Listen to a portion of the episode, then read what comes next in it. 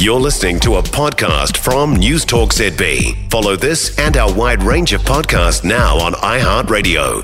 Less than half of adults in this country meet global guidelines for physical activity, and it appears we are on a slippery slope. Obesity rates at the same time are creeping up. Inadequate exercise is reckoned to cost the health system half a billion dollars a year. So, what do we do about this? Richard Beddie at Exercise New Zealand is with us this morning. Hi, Richard. Morning, Tim. What is the amount that I ought to be doing as a as an adult? So, as an adult, it's 30 minutes a day, five times a week. Or if you uh, of any activity, or if you make that intense activity, it actually reduces to 75 minutes, so an hour and a bit a, a week, which actually is not a lot.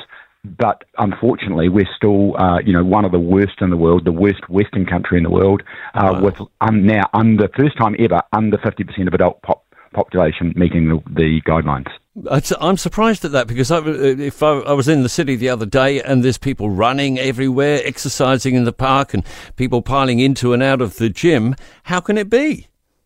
Well, I think part of the problem is that while there is a very active group of society, it's a little bit like uh, wealth or poverty. You have the haves and the have-nots. So there are a number of people that are very active, and in fact, things like gyms and dancing and even martial arts are actually growing, whereas traditional sports are in the decline. And we think of ourselves quite a lot as a sporting nation. The reality is we're a sport watching nation, and there's nothing wrong with that.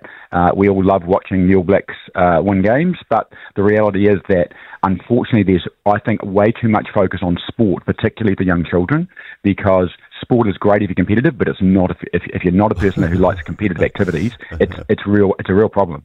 There is a very uh, strong now link between physical activity and better mental health.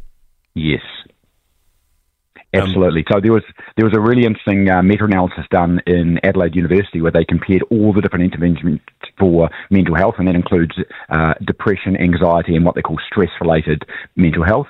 And the most effective intervention by far was exercise, structured physical activity, and the second best was cognitive behavioural therapy or counselling. Whereas the third best, which is the one that is actually used at the top of the list, is drugs. And and we've got a problem there because the the kind of the go-to approach for mental health these days is definitely antidepressants. And one of the major side effects of antidepressants is increased suicide risk. Uh, you know, if you if you had that on the back of the bottle, I think most people would be rather surprised. I wonder if number five might be get yourself a dog and go for a walk every day. Thanks, Richard. For more from News Talk ZB, listen live, on air, or online, and keep our shows with you wherever you go with our podcasts on iHeartRadio.